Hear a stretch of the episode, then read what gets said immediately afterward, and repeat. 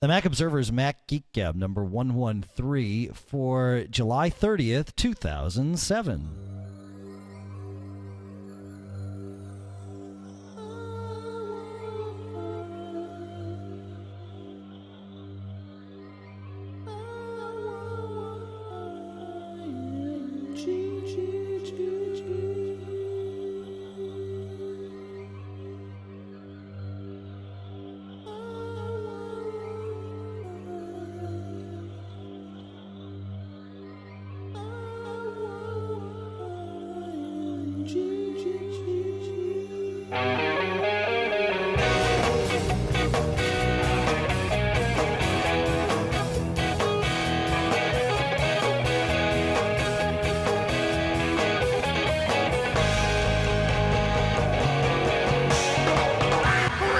Folks, and welcome to the Mac Observer's Mac Geek Gab. I'm Dave Hamilton. I'm here with John Braun. Hi, John. How are you? What was that?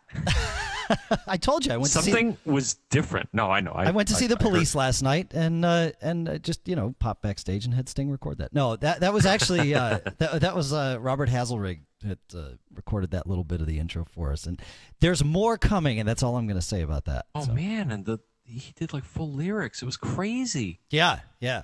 So we got to. This guy Uh, too. No, thank you, Robert. Very, very, very inspiring, man. Yeah. Uh, so today's show we have kind of all kinds of stuff. We, we've got. I, I went through and picked out topics that would give us uh, a little more room to to elaborate than than the quick uh, question and answer that we uh, often find ourselves doing. So we'll uh, we'll see how that goes. Did you have a good week, John? A good a good short week since we were late with the show last week. You know. Yeah, and all sorts of things. Uh, no, good week, I guess. No, no major things. Uh, Frank, uh, you know Frank, Yes. Yeah. business area from high school. He had his the big four zero, so we had Ah. some partying this weekend. Uh, That was fun, but uh, yeah, we're all mortal, but that's good crowd. for for a limited us, for a uh, limited amazing. time. Yeah, but amazingly, you know, it's cool to still be in touch with people that you went to high school with. Uh, a few of them are spread out, but anyways. So that was the uh, weekend activity was uh, socializing. That's good. That's good. Like I said, we saw the police at Fenway last night, so I'm I'm I, I'm tired. Not because we Fe- got. Fenway Park. Oh, Yeah. they, they play uh, something else there, right? Yeah, that's right. They play American pastime. Um, we didn't get back that late, but I'm just I'm just worn out. It was it was a long day. We were at a fair and stuff yesterday too. But anyway, uh, let's get right into this. Let's let's listen to. Uh, actually, we'll read what Scott had to Read say. it, yeah. Scott has uh, Scott says I have the iStat widget. Among other things, it displays battery health. What is this? Also, this battery health number iStat displays vary each time I reboot my MacBook Pro. Sometimes it's it's 60%, today it's 90. What does all this mean? Uh, and this is like I said, this is a good excuse for us to just kind of talk about batteries and and the way that works. So, battery health and John, you're going to correct me if I've got this wrong as always. But uh, battery health is the way I understand it is the capacity of the battery as compared to the maximum capacity that it should have, uh, having come from the factory, and that capacity is uh, reported in milliamp hours. Now, on a MacBook Pro, uh, I believe that capacity is 5500 5500 milliamp hours is is the the maximum that you'll get out of the factory. Now, thi- this is not necessarily the charge state of the battery, but the maximum charge that that battery will accept. It, it, am I am I right so far here, John? Because I'm going to answer his question, then we're going to kind of go on to the the, the Um, battery stuff. I'm with you so far. Okay. Keep, keep rolling. Okay, so uh, yeah, so it's the maximum capacity. Now, if you let your sometimes your max battery can get confused as to what its maximum capacity is, and this is why Apple and us tell you to condition your battery. And by condition, we mean drain it all the way down until the point where it, the computer shuts off. When it warns you, ignore the warning when you're doing this because sometimes the warning will come at the wrong time. So ignore the warning, let it go all the way down, then charge it all the way back up, and then do it again. That should uh, teach your battery what its own capacity is. Again, they start out around 5500 Right. and and then they they the MacBook Pro start at 5500. I think the I, I forget. I think the previous PowerBooks were 4400 if if memory serves. Yeah. Okay. So that's a, a rough measure, and and sometimes actually what they recommend for most portables that I've seen, at least when I got mine, was that you should, um, you know, it's not explicitly stated, but if you poke around on the support site, but you know, fully charge and then fully. Uh, what they mean by uh, discharge is basically, yeah, let it, as they've hinted, let it run all the way down until you get that warning message. So what happens? oh no, then? past the warning message. or until it dies. Yes. Yeah, yeah, And then it goes to sleep because it, it will not get to a state where you lose everything. One would hope. so yeah, I'm sorry. When it gives you that warning, there's still enough juice for it to to live, but it's going to be like I'm not computing. I'm just going to sleep, and please plug in something quickly. Right. Um, but anyways, when you cycle power, sometimes I've seen this, and, and the utility I like is uh, X battery. Uh, Yep. But sometimes when you do that all the way down and all the way up deal, you expand the range a little bit. So the figure you mentioned sometimes gets a little bigger. So one tip, as, as you know, Apple suggests and we suggest, I think, is is you know always you know power all the way up and then power all the way down, past when you get the warning message. That will get your battery in a state because there's a little chip in the battery that kind of keeps track of, okay, what was the maximum power that I you know last saw, and what is it now, and all that. And that affects, as I think you pointed out, Dave, the uh, percentage reported. Now we've received as a little mini tangent. You know, sometimes it never says 100; it says 99 and stuff. And I think that's for people that may have you know fully conditioned their batteries by going up and down. Yep. Yep. Uh, You can find all this out if you go to the Apple menu about this Mac and then click on System Profiler, more info, which will bring you to System Profiler. Uh, in the hardware uh, category, if you go down to Power uh, and then scroll down to, again, you have to be on a computer that runs on a battery, otherwise, you won't see this. But uh, scroll Yeah, I got it down and uh, and and then there's battery info there, and that will tell you what the uh, what all that good stuff is. So you see those figures now. Now again, X battery. Now I'm having a side issue with me, which may be a geek challenge because all of a sudden I can't launch X battery. But X battery will show you the uh, maximum current, the current, and it also shows a uh, graph that you can make. You know, go out to several days or months, and it, it- so it's interesting. You can see, and I've seen this on every battery I've had when I've used X battery because it keeps a log. Is you'll see it declining and declining, and and this is I'm sorry, it's just with the current you know lithium ion I think is the current chemistry for the batteries is they don't last forever. Sorry. No, I think I think Apple predicts that their batteries will last through what 300 charge cycles. I think is that is that yeah, I've seen right? hundreds, you know, three, four, five hundred, depending on the device and stuff Yeah. like that. So um, after that, then they say you know it may hang out at eighty percent for a while, but but I would say the more you charge and discharge, the more you wear the battery out. So if you can at all avoid using the battery, I would say do that. The one caution that I read about though is don't, especially if you leave your machine sitting around for a while, don't let the battery get into a state where it's too low because, uh, and I saw this as an aside in an Apple Support article. We'll link to it, but your battery may get like so dead that it's like dead, dead, like Yep. nothing can talk to it, including the circuitry saying, "Hey, who are you?" yeah, that's right. Yeah, absolutely. And and then they say leave it at 50% if you're going to leave it away uh, you know leave your machine sitting around for months maybe Hmm. past that i would say you know give your computer to somebody so they can use it Yeah. um, the, the the flip side to that is if you're someone who uses your laptop mostly at your desk and has it plugged in 99% of the time, uh, remind yourself and, and Apple actually give you a little iCal thing. If you go to apple.com slash batteries, they'll Oh. they'll set up a little iCal subscription. that was very impressive Yeah, because you don't want to let your battery just sit fully charged all the time either, because then it, it won't be able to hold a charge or, or its its maximum capacity will diminish uh, greatly if you're not cycling through the, uh, the the battery. So it you know it, it's one of those things where you don't want to you don't want to discharge it too much if you don't have to, but at the same time you want to make sure you cycle through it. I try to do mine twice a month uh, because I do tend to leave it plugged in on the on the on the desk, as it were.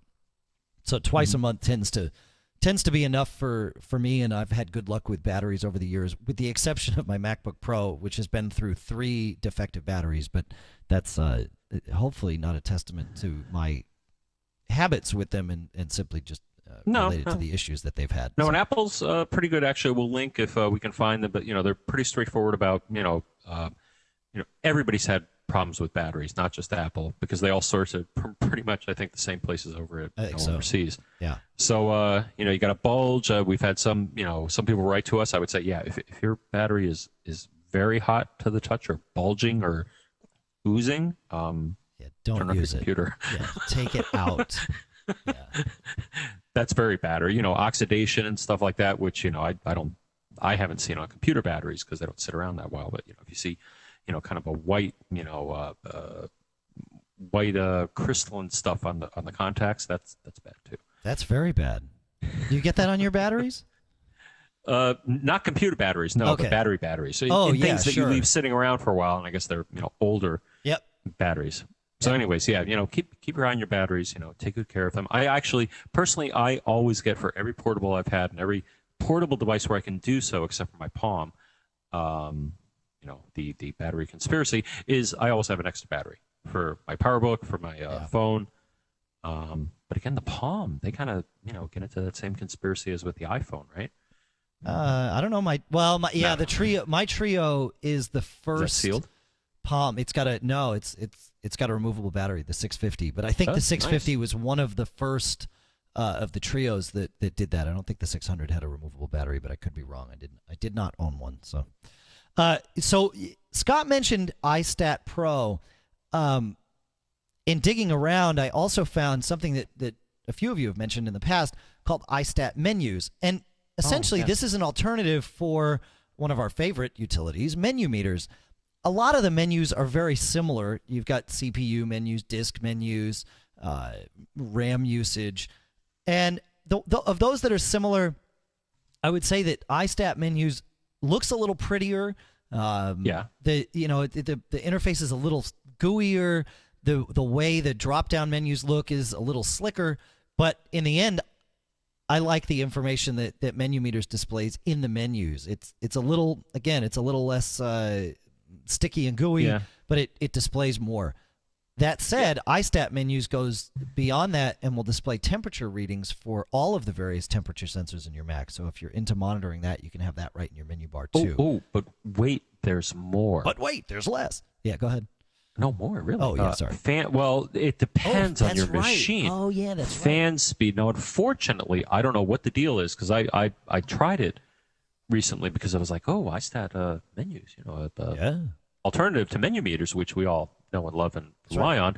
And yeah, I'm I'm of the same opinion. It was, I think more, and I think it has more options to make it more visually diverse if you want it to be Yeah. different fonts and stuff like that. But yeah, the only problem is on my PowerBook G4 at least, and it could be just a wacky thing with the firmware or the chipset on this.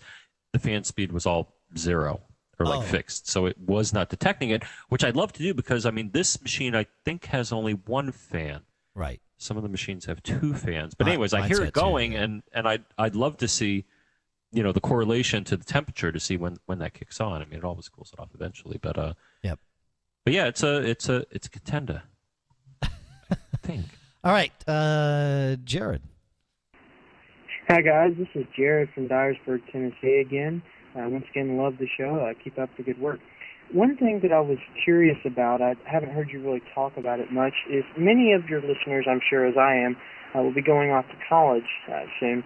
And I was wondering if you guys would mind taking a few minutes to give just some general tips or, uh, or, or tricks or programs that you use about security. Because, I mean, obviously you have a, a very expensive machine, you know, going off to school with some possibly rather unscrupulous characters.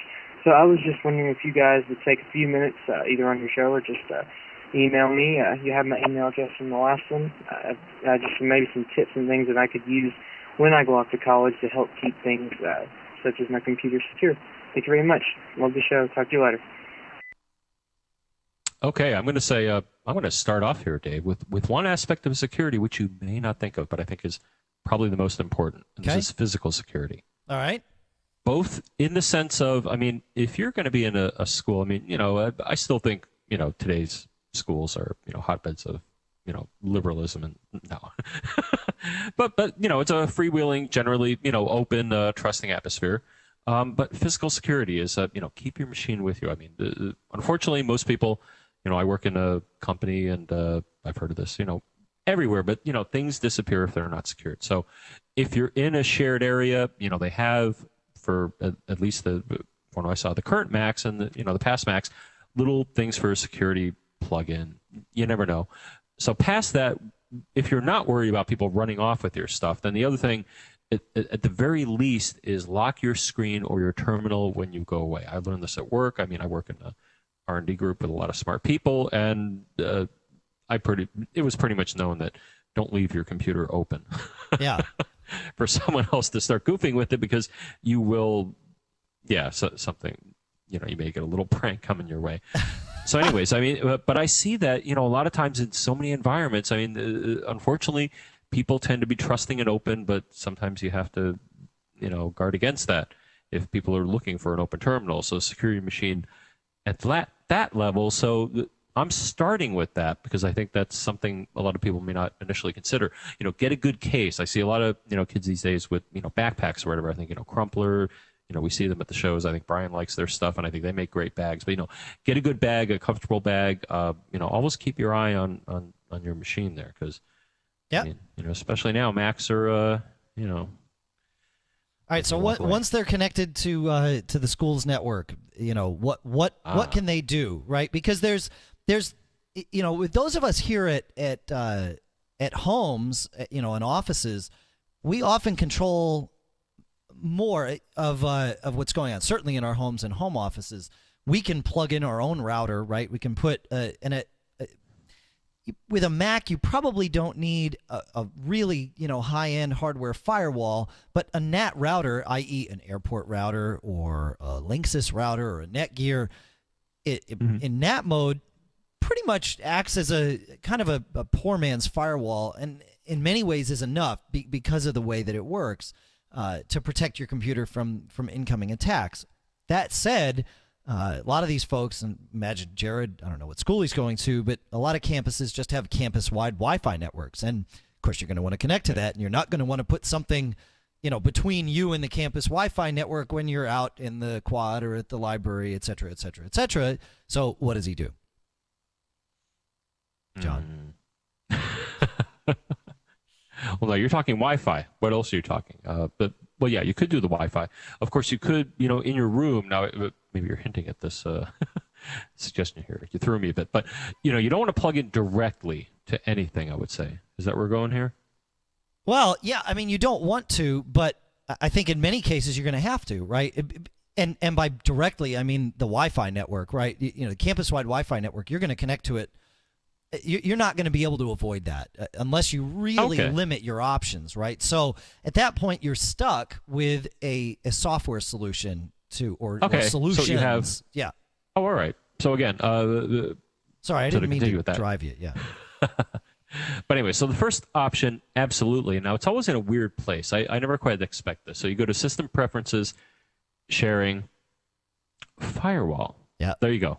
Option number one Apple has a built-in firewall. I believe it's the IPFW, uh, you know, Unix uh, BSD Unix implementation, which is a fine firewall, uh, and and it's tied tightly to the services that you're running. Though of course you can set it up manually. So I would say you know turn that on at the very least. Now, a box uh, in there that that's of some interest is the Advanced tab, and it has a few things.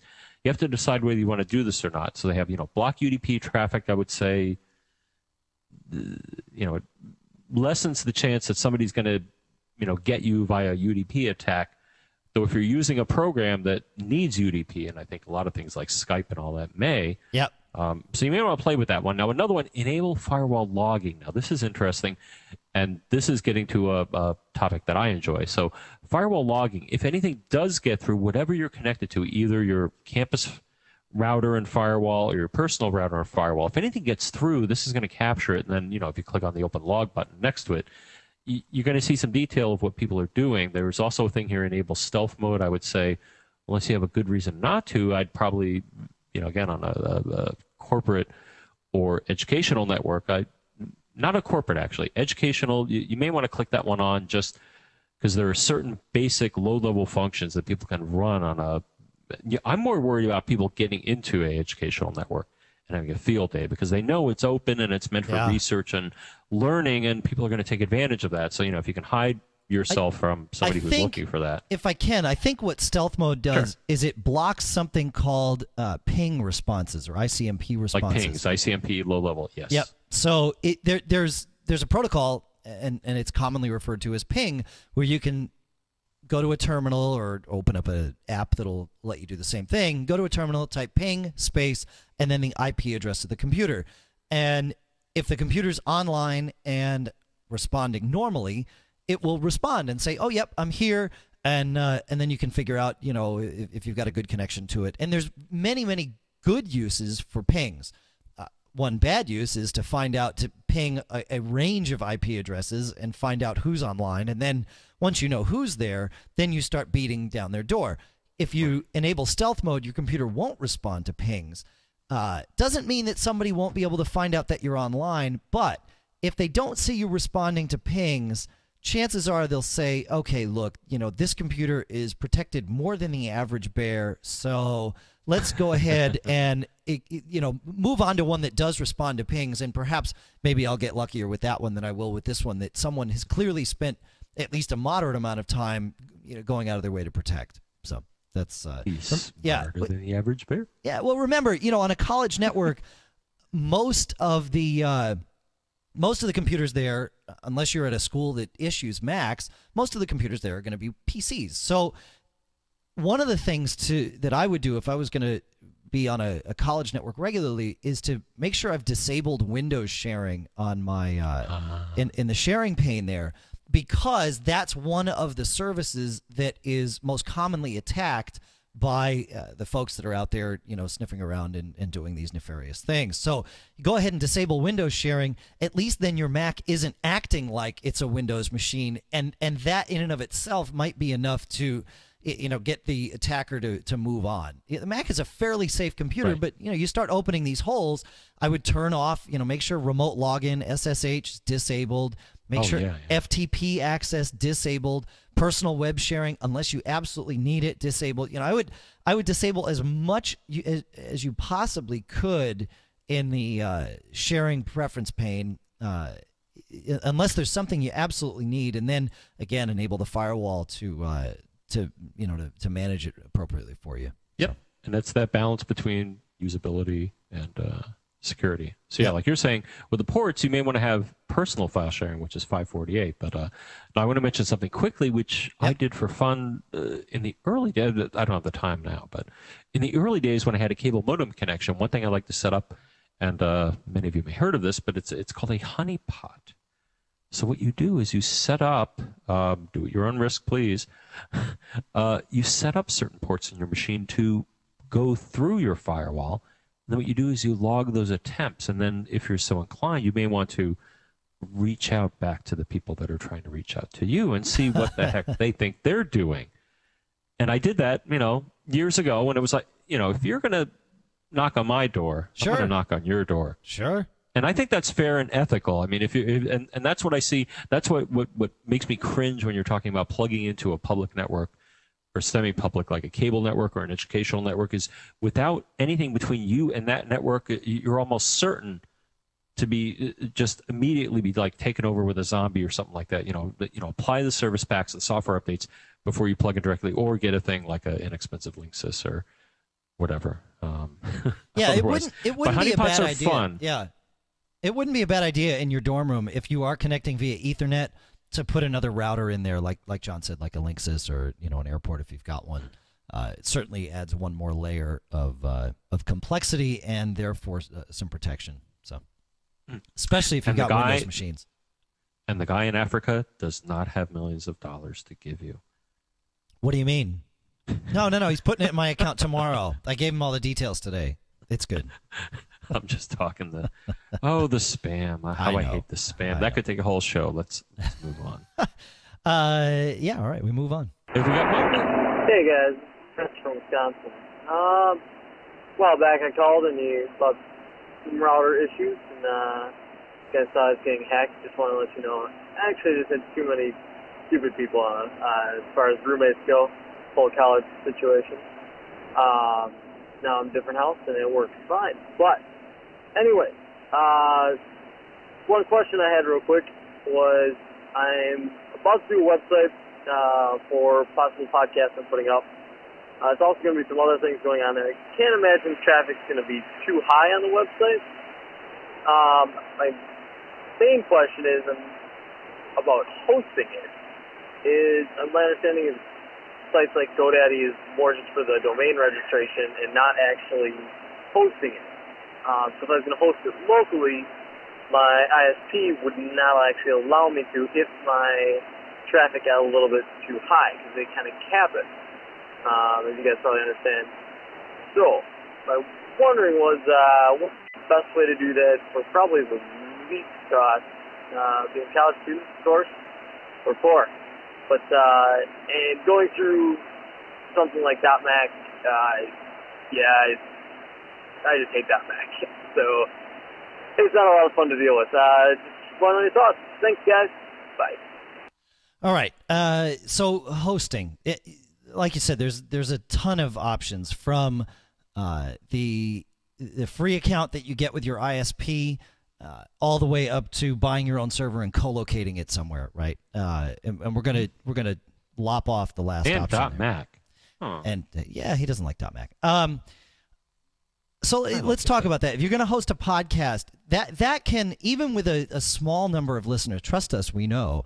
Uh, i i with with any number of regular uh, subscribers, you're going to start incurring fairly could start incurring fairly significant bandwidth. Now, the best place to start would be the free hosting account that comes with your ISP, not the not hosting from your computer. Like you said, your ISP will probably get upset at that and might even block the ports that would be required to do it anyway. Um, but usually, you've got a, an account with your ISP that that gives you, you know, somewhere between 10 and 50 megabytes of storage out there. Uh, again, that's not a whole lot if you're, excuse me, if you're doing a podcast, but it might be enough to to get you going or at least get a website set up. And then you can link people to your pod, podcast. There's a couple of free hosting services for podcasts. Libsyn is is a very popular one.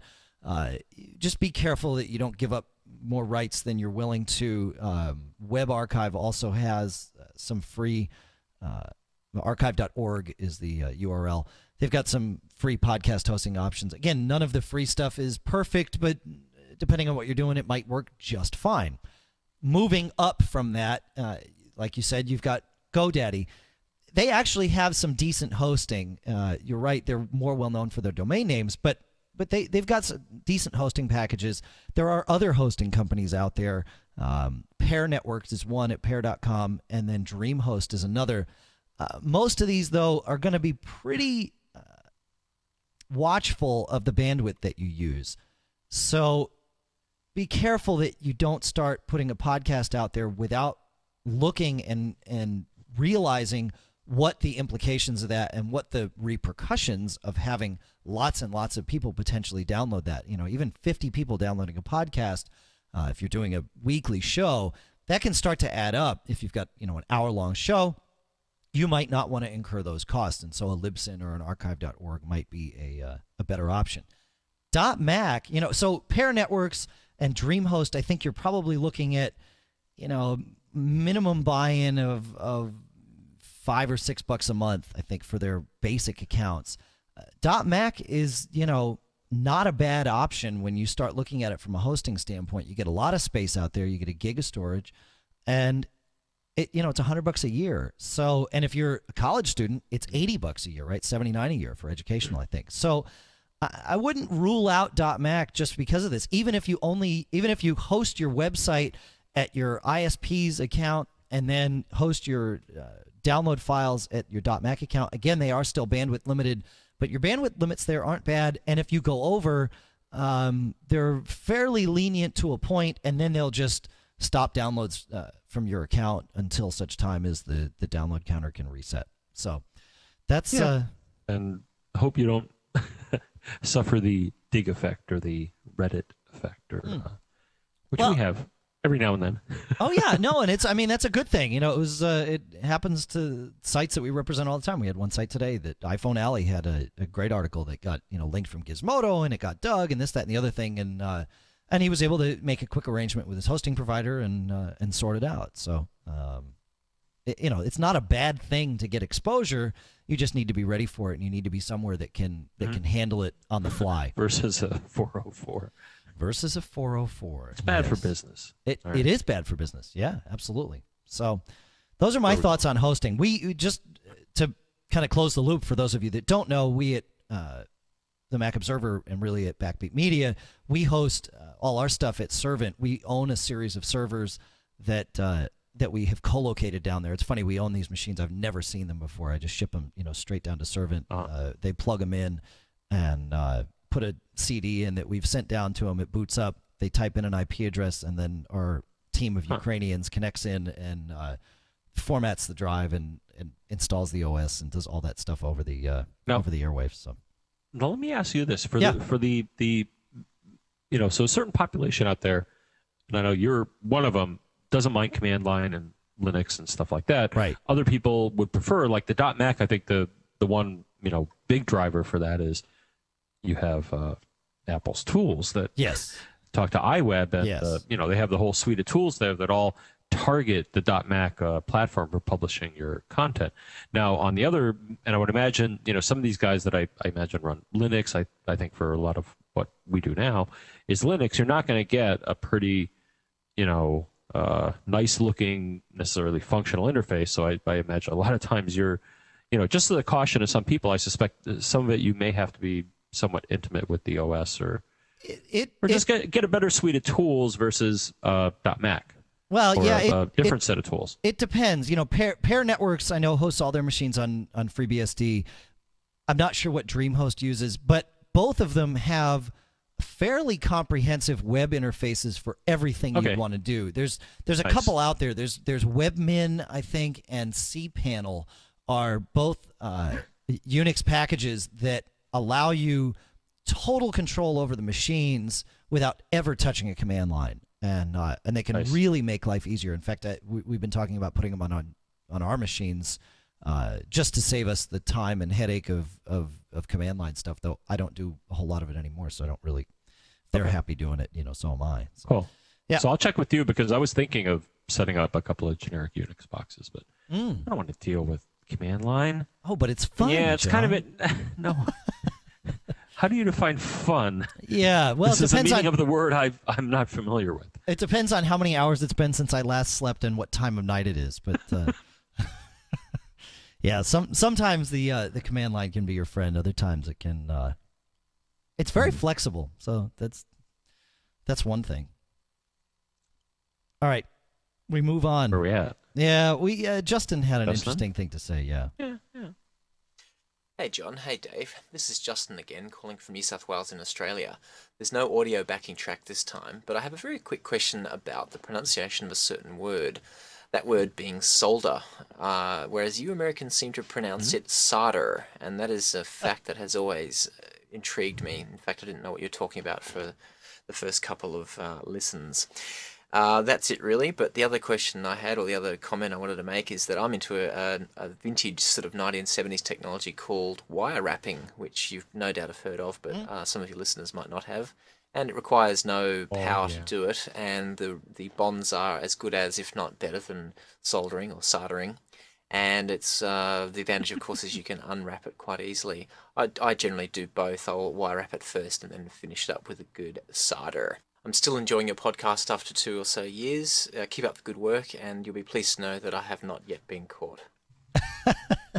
Uh, and if you, uh, but if you were to play the game Clue, I'm curious as to how you would pronounce uh, the the title of the gentleman whose last name is Mustard, because uh, I'm, I'm not sure. You know, knowing how how he pronounces solder, I'm not sure how he would pronounce the word colonel. But I would uh, say Colonel or Col- yeah, I don't know. is it is it col- colonel? I don't think so. But uh, no, he has a good point. No, absolutely. But we understand each other. Um, absolutely, yeah. But wire wrap, so now I think he's talking about. So wire wrap is the concept that instead of a, you know, pad where you solder wire and you know get a little gun that gets hot and you get solder and flux and all that nasty stuff on a solder sucker, if you're into that sort of thing.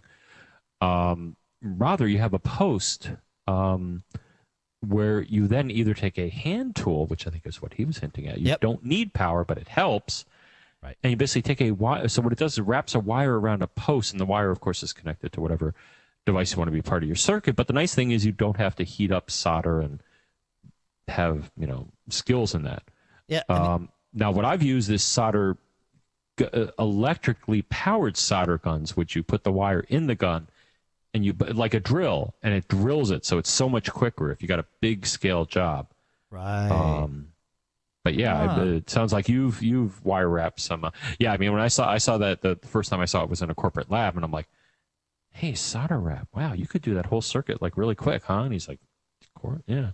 Yeah. Well, the, the nice part about wire wrapping is it lets you build the circuit, test it, and then say, oh, okay, well, really, we should cut this pathway uh, this way. And you can unwrap and rewrap without having to, you know, melt your solder and or, or use the, so, as I was talking the solder sucker. So The when you solder sucker, mess, right? no, that's what it was called. It was a little vacuum pump, and That's right. basically, yeah, when you mess something up, you reheated the solder. You hit the vacuum pump. It sucked up the solder. Eventually, you have to empty it because you had all this gunk inside of it. But Right. yeah, so unwire wrapping was a lot better than desoldering. Mm-hmm. So when you're building CPUs, or at least in the old days before you do uh, computer modeling to build CPUs, you you or integrated circuits, I guess you, you we call them ICs, right? Uh, you- you'd wire wrap it first, build a prototype. Yep, okay, this is what we want. All right, now you know. Then you get smaller and smaller and smaller, and eventually you're even past the solder Oh, yeah. phase. But that's you know, there you go. Well, well, no, but no. What I've seen is that the problem is now you you you you don't have sockets anymore unless they're uh, you know particular type of socket. But you're talking mostly now surface mount, Yeah, which if you- if you got a good enough hand to handle surface mount soldering and desoldering, more power to you. your friend Bob was pretty good with that stuff. With what he did with our our scanners and our CB radios hmm. back in the day. Yes, he was to make them do things they were meant to, but were somehow He decrippled them for us. He liberated their functionalities.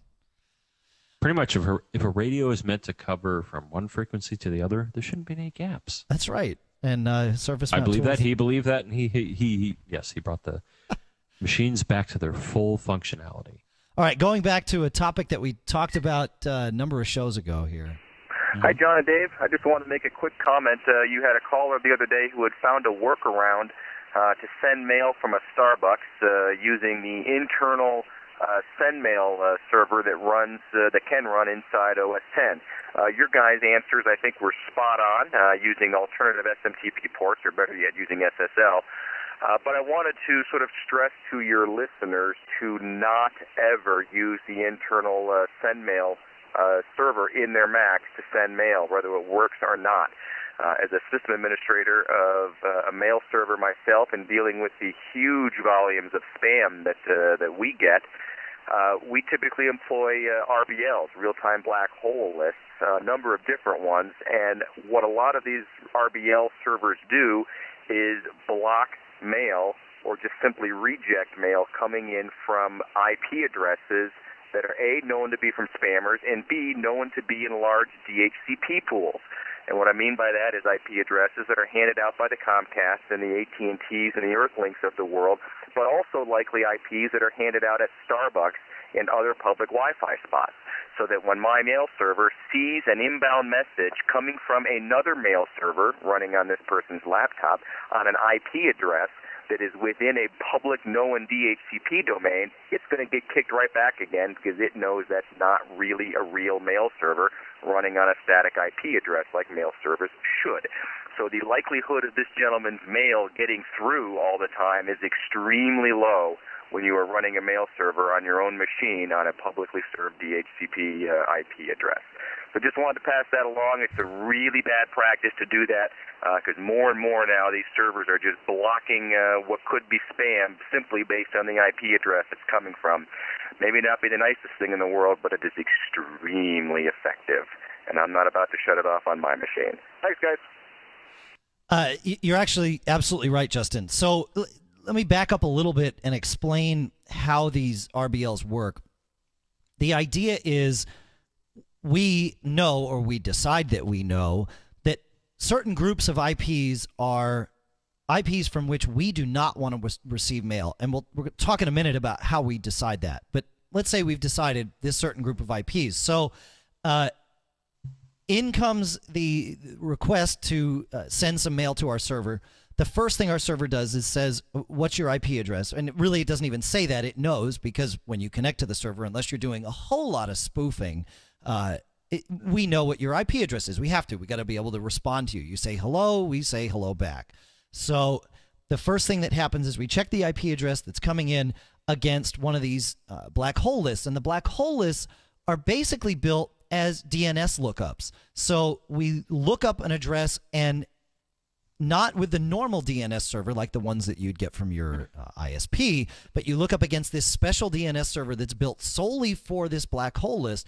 And the idea is if you get a re- rejection back or if you get a, a non answer where it, it says, look, this IP isn't in this server, then we know that the address is good. We can accept mail from it. If we do get something back and it says, yep, I've got it, then we know, okay, the message is bad and uh, and we can actually send a, a 550 response usually back to the person automatically happens the message is never even accepted nothing is accepted other Okay. than uh, the the opening of the connection to the mail server as justin said very very efficient at Now I'm curious. yeah Um, real time. How real time?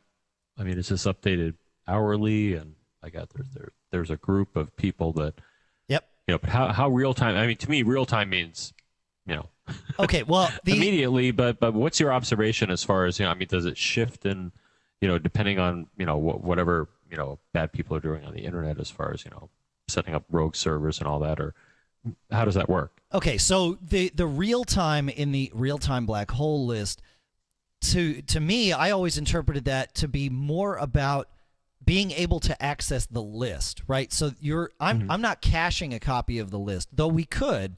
Uh, what we're doing is we're looking at the list directly, right, and and querying it in real time. So the message come the the, the request to send a message comes in from an IP, and in real time, we're checking that against one of these lists, either a cached copy or their copy, and deciding whether or not at that moment uh, to accept it. So how often? But but your question is valid. How often are the lists updated? And really, they're they're updated constantly. Um, we and I'm I'll, I'll tell you which ones we use because I, I, I believe that I can trust our listeners uh, that we don't have a whole lot of spammers waiting for this moment in time to know which RBLs we use. To Uh, pounce. yeah, but if you know what, if you are, you've waited long enough. Here you go. Uh, we we use two. We use well two with a caveat.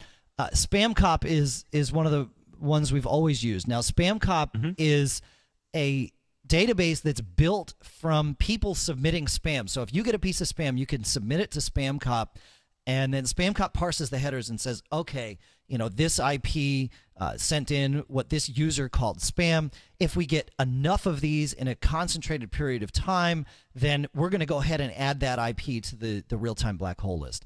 And then to when avoid some. Vandalism or Yeah. somebody. Yeah, if you've got somebody that's you For know sending out a lot of spam from an IP, chances are it's not going to last more than you know 30 to 90 minutes before it's in spamcop, and then bam, we can start to you know get rid of it. So it's a very effective tool. Um, and then as as IPs are are reported sending good mail, spamcop actually goes in and expires Oh. them from the list. So y- you know it, it yeah most of these lists are, are very well kept so we use spamcop then we use one from a, uh, an organization called spamhaus s-p-a-m-h-a-u-s and they actually have three lists. They've got the sbl the pbl and the xbl and i believe the pbl is the one that uh, that uh, justin was referring to. The PBL is a list of all of the IP blocks from uh, you know Comcast and and Cablevision and Time Warner and all of the IPs that you and I get at our homes, right? And the ISPs actually submit this to the PBL so that anyone that subscribes to this can say, okay, look, I don't want to get mail from people at their homes. If you have a, a, a mail account, you know, if you've got your I, your internet service over a cable modem from uh, Time Warner over a DSL from Verizon, you should be using Verizon's outgoing mail server as your mail server. And if you do, we're going to go ahead and accept it. But if you run your own mail server, we're going to block it. Now, why? Well, because though you might be doing something that's absolutely fine and you know what you're doing, a lot of machines, a lot of viruses out there act as their own mail servers and start relaying mail. the, the easiest way to block that is to say, okay, well, ju- let's just block mail from all of the dynamic addresses out there. Really, people shouldn't be using them as mail servers anyway. It probably violates Yeah. their terms of service, and even if it doesn't, there are better options. Uh, so, so that's what the PBL does. The SBL and the XBL the SBL, I believe, is just Spamhaus's version of SpamCop, but I might be wrong. And then the XBL is actually a, a compilation of various lists. Uh, one of them is the the, comp- the composite blocking list, which is actually a great uh, list, though uh, we've had our own problems with it in the past. Um, but all three of those are are are queryable in one query through Spamhaus, and so it's it, it's a fantastic resource, and and like Justin said, extremely effective at at stopping the the really bad uh, spam. Plenty of spam still gets through. So those of you that were ready to pounce, you know, don't worry, we're not living without spam here. Uh, but uh, but but this helps, you know, deal with the the most egregious offenders. So there you go. So if you're if you're running your own ma- mail server for certain reasons, Yeah. take off the tinfoil hat. Yeah, w- yeah. Well, uh, uh, uh, if you're, You're, running your own, anybody. if you're Oh, running oh, your own mail oh. server, like I do, I, I I have a mail server here in my office, and it's because No, I know if you're static, but if you're temporary, I'm you actually- know, a home user, or, you know, yeah, I'm actually not static uh, in the office anymore. I, I was for a while, and then realized I didn't need it. But what I do is I, I run our own mail server here internally, so that there's some things that we we send out that I want to be able to monitor very easily. Monitoring the logs on the Backbeat Media mail server is an exercise in futility because so much mail comes in and out of them. So there's some stuff that I really want to have a, a log over and, and see, okay, did that go out? Yep. Okay, it was successful. Great. And so what I've done is I've configured my mail server here to uh, relay all mail through either my Comcast server, which is my local provider, or through the Backbeat Media mail server, which even though I'm on the PBL here, I've told the Backbeat mail server, you know what, let all the stuff from my IP through because we're, we're pretty sure that, uh, you know, we, we don't need to test the blacklist for my IP. So, uh, but that, but that, if you want to run your own mail server, just configure it so that all mail is is forwarded through uh, one specific outgoing mail server, and you could even do that with uh, authentication, so that you're you're sure to have a secure channel uh, and all that good stuff. Right. So yeah, I would say if at all possible. Unfortunately, at least uh, I don't know if anybody out there works for Optimum Online. I'm waiting for my encrypted email. you still can't send uh, SSL I try email, to connect. No, I'm I'm plain old pop, yo. and you can't do SSL or TLS. I try and it says take off, eh? No way, dude. That's crazy. Hey, come on, man. They're talking speed. They're not talking security this much Wow. here. I'll try again, but you know, I looked at their online help and it said, you know, and I probed the ports I would expect, like uh, what 587 or whatever. Yeah, that's is. well, no, 587. Some of the ports seven Well, there's a yeah, few. Uh, I'm sorry. one forty three, maybe nine ninety three, I think. Yeah, Well, looking here, I, I'm, I'm looking at Eudora. They have an SSL yeah. Uh, pref here. I, uh, again, I don't recall the exact port, but it has required, optional, required, you know, alternate port. I'll Hey, try would- it again. I know would you Gmail does, just so I have know a- it works. Would you rather just have a pop Huh? account on the on the Backbeat Media server, John? No. Uh, oh, gee, sorry, That's the I man. asked. What's the man? What do you mean that's the man? It's- it's- we, we run that server here. We, we can get you an account. You know, you, you you've been Yeah, I with the company create- basically as long as I have. So, I got to create security boundaries here. oh, I see. All right. okay. All right. It's that training I got. Oh, I see. That's the mail. Yeah, so you're willing to trust your mail unencrypted through OptOnline, but not encrypted through the server that I might be able to uh, spend my entire days sniffing packets through. Is that right? Do you need a timeout? Uh, yeah, actually, I do. no, we can talk and- about that. Actually, no, that's cool. No, we're not going to talk about timeouts. Um, it- it- But encrypted mail services, oh, yes. Yeah, we can talk about that. That's right. Uh, the New Media Expo is end of September, September 28th Around through the 30th. corner. It is. Yeah, we got to make our travel arrangements, John. Let's uh, Oh, let's talk about that a little bit after here. You didn't? Oh, Uh, nice. Yeah.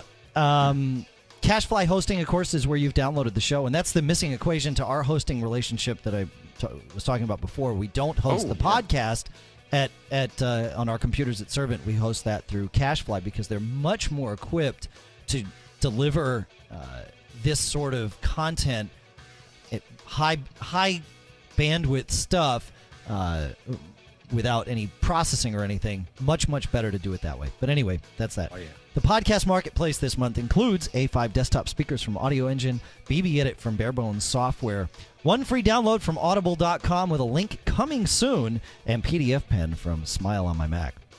The Backbeat Media Podcast Network is where you go to sponsor this show. And uh, we've failed all the way through the show to mention feedback at macgeekgab.com and 206 666 Fail. Geek. We have failed. We got so into jibber jabbering here that uh, we, you know, well, Four three yeah, 206 666 4335. That's right.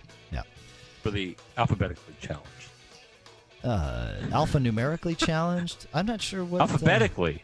alphabetically challenged. Well, it's only if they've got a phone that doesn't have uh, the, you know, numbers on it.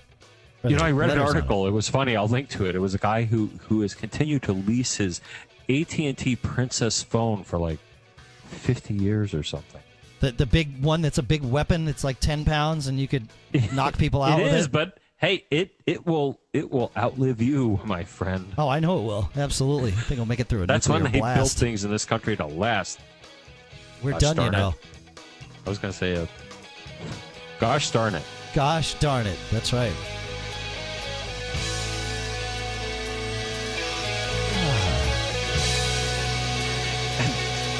You know the thing about those old phones? Yeah, what, what There's about one thing that would never happen with those phones. with those old phones? It would be nearly impossible to get caught. Made on